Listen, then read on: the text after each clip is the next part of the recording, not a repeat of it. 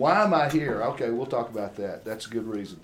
Uh, let's ask God to bless this time for us, okay? Let's go in prayer. God, thank you for thank you for today. Thank you for your goodness. Thank you for your son.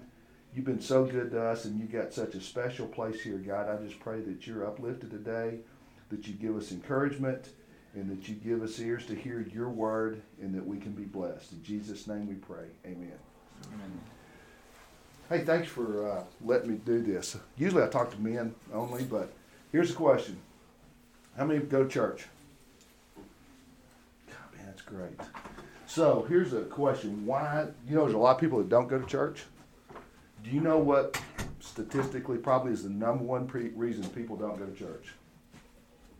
Anybody got a clue? What do you think? Laziness. What? Laziness. Yeah, that's good. Most of it is they don't feel welcome. They don't feel welcome. You go to church, you don't feel welcome. As a as a group of believers, that you know, that's kind of sad. You don't think because you probably are all in in church. You feel good. You know everybody there. Think about a stranger walking into church for the first time, and they're not welcomed. So the reason I'm here today, Josh and I talked about this uh, a few weeks ago or so, is the culture of what we do the, in the kingdom. It's the culture, it's leadership. What kind of leaders are we? What kind of culture do we have? Do y'all know what culture, what that means to you guys? Anybody want to? What is culture? If, we, if I say we have a good culture here, what am I talking about? Is that like the way we act? Yeah, part of the way you act. When you walk into a, a group, when you're new to a group, you walk into a group, whether it's classroom, it's church, it's work, it's play, it's social how does it make you feel? Do you feel accepted? Do you feel nobody's paying attention to me? Nobody cares I'm here. They think I'm ugly. They think I'm different. That's culture. That's what they have in that group. So if you go into a group and they make you they, they see you and they've never seen you before and they make you feel welcome, how's then how do you feel? They hey, come on in, let me introduce you to everybody. How's that make you feel? So, what I see with you guys, besides being really quiet, is I see kingdom builders. You know, God's got you in an elite school. You're blessed to be in this, this place, I guarantee you. God's got you in an elite school for training to be leaders because the world needs believers that are leaders. And so, let's talk about what that means to be a kingdom builder. Anybody want to take a stab at that? What I what what do you think would be if you heard the term I'm a kingdom builder? What would that mean to you?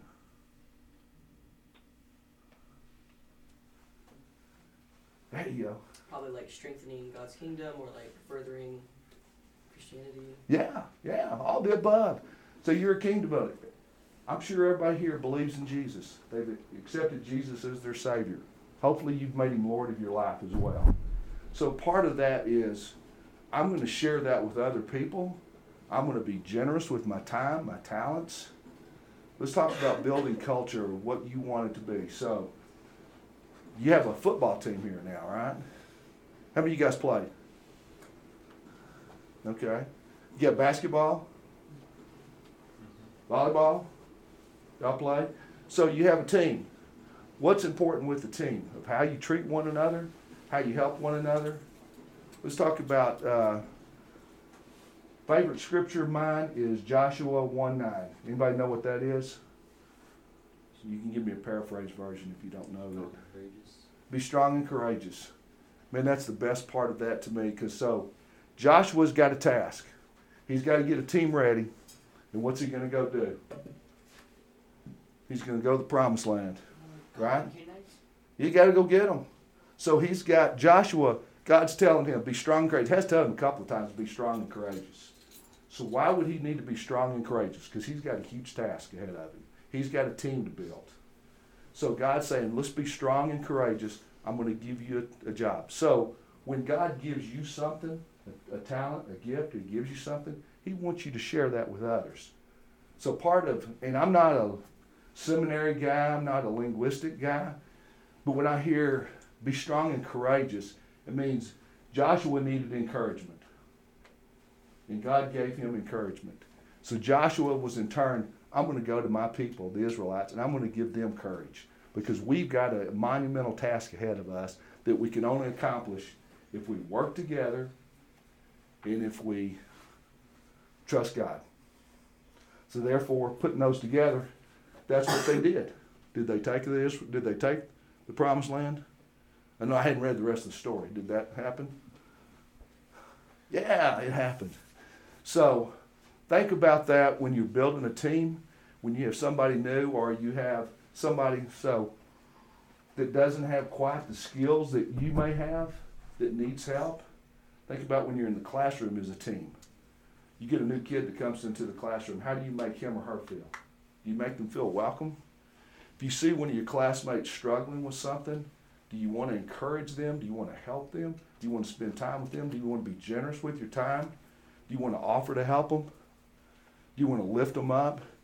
Because Joshua could have easily gone and said, Some of you guys are losers. I, I prefer you to be out of here. But he had to build up because they needed all the help they can get. Football team, y'all play six man? Mm-hmm. How many mans did you have? How many mine pla- our first year. Wow, okay. So you needed all the help you can get, right? Six man's a crazy game. I I went to the state championship six man. My best friend's son is quarterback for the Abbott Panthers, who got they got beat. But that's crazy.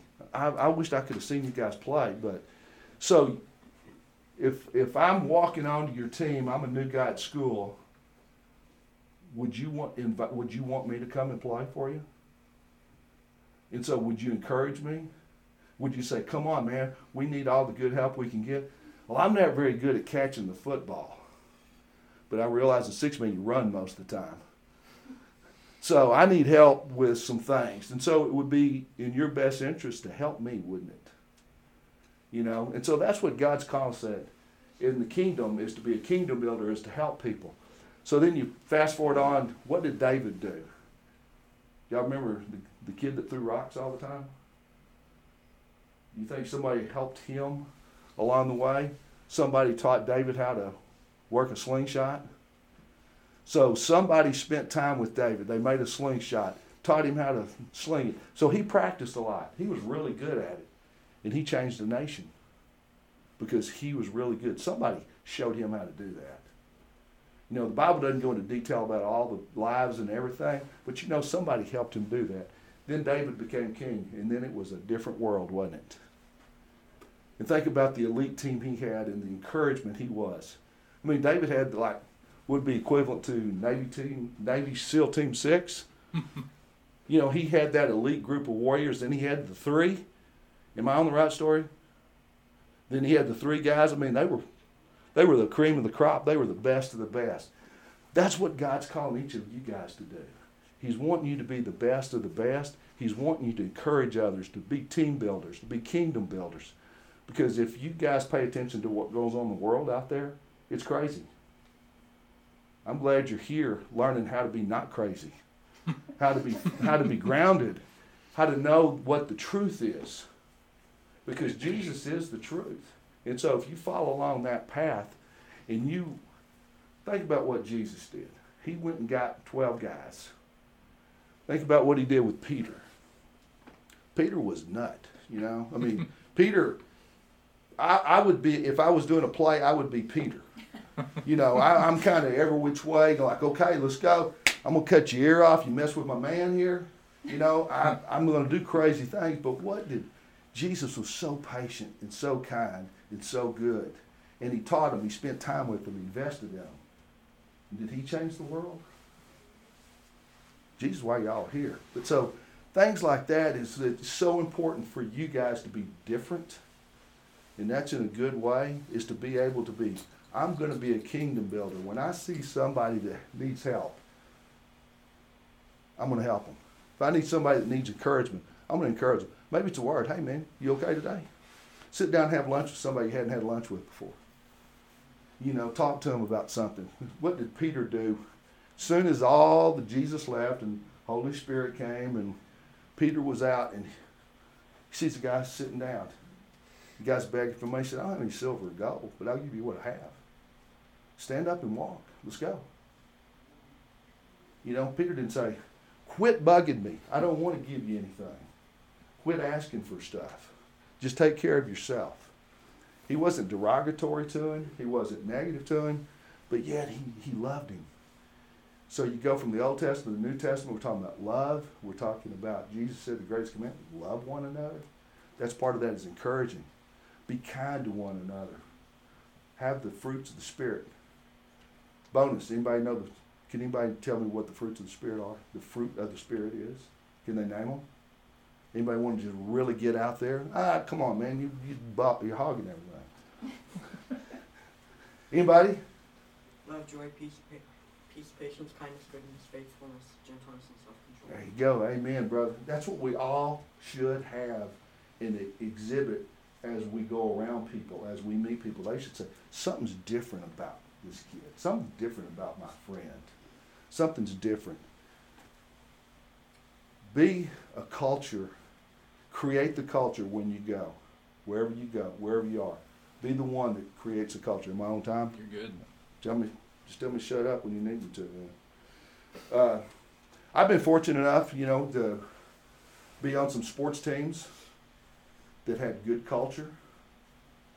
Uh, won a lot because I just example like in college I was on a, on a team that we went we played by 44 games my four years we won 39 no hazing everything was about helping the next guy up and it was a shock to my system to walk into an organization that had that kind of mentality I, it was it was really nice to see that the older guys were helping the younger guys.